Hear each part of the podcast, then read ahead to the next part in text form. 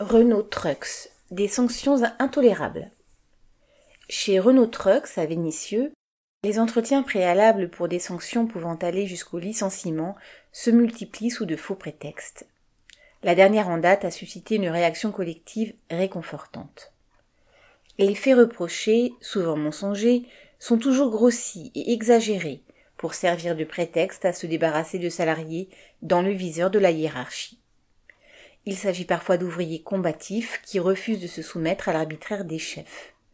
Dans d'autres cas, des chefs visent des travailleurs pour affirmer leur pouvoir. À la pièce de rechange PR un travailleur a par exemple été convoqué pour avoir demandé par écrit de passer en télétravail et un autre pour avoir pris une pause de trop alors que son travail était terminé. Relayés par la direction, ces chefs se croient autorisés à convoquer et punir, comme des enfants ou des délinquants, ceux qui assurent le fonctionnement de l'usine et donc les profits du patron et les salaires des hauts cadres. Ces courriers, convocations et menaces de licenciement, humiliants et insupportables, servent à entretenir un climat de crainte dans les ateliers et les services.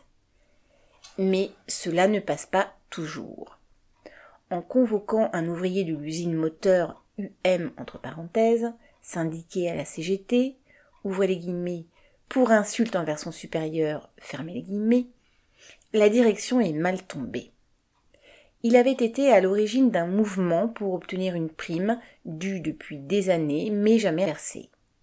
Il avait lancé une pétition pour dénoncer le comportement irrespectueux de son chef. Pour tout le monde, la convocation en vue du licenciement était une basse vengeance contre un de leurs camarades dont, ouvrez les guillemets, le seul, le seul tort est d'être un ouvrier qui ne baisse pas la tête, fermez les guillemets.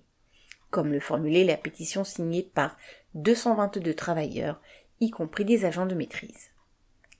Le 27 avril, jour de la convocation, plus de 100 personnes venues de plusieurs secteurs ont débrayé pour l'accompagner devant le service du personnel.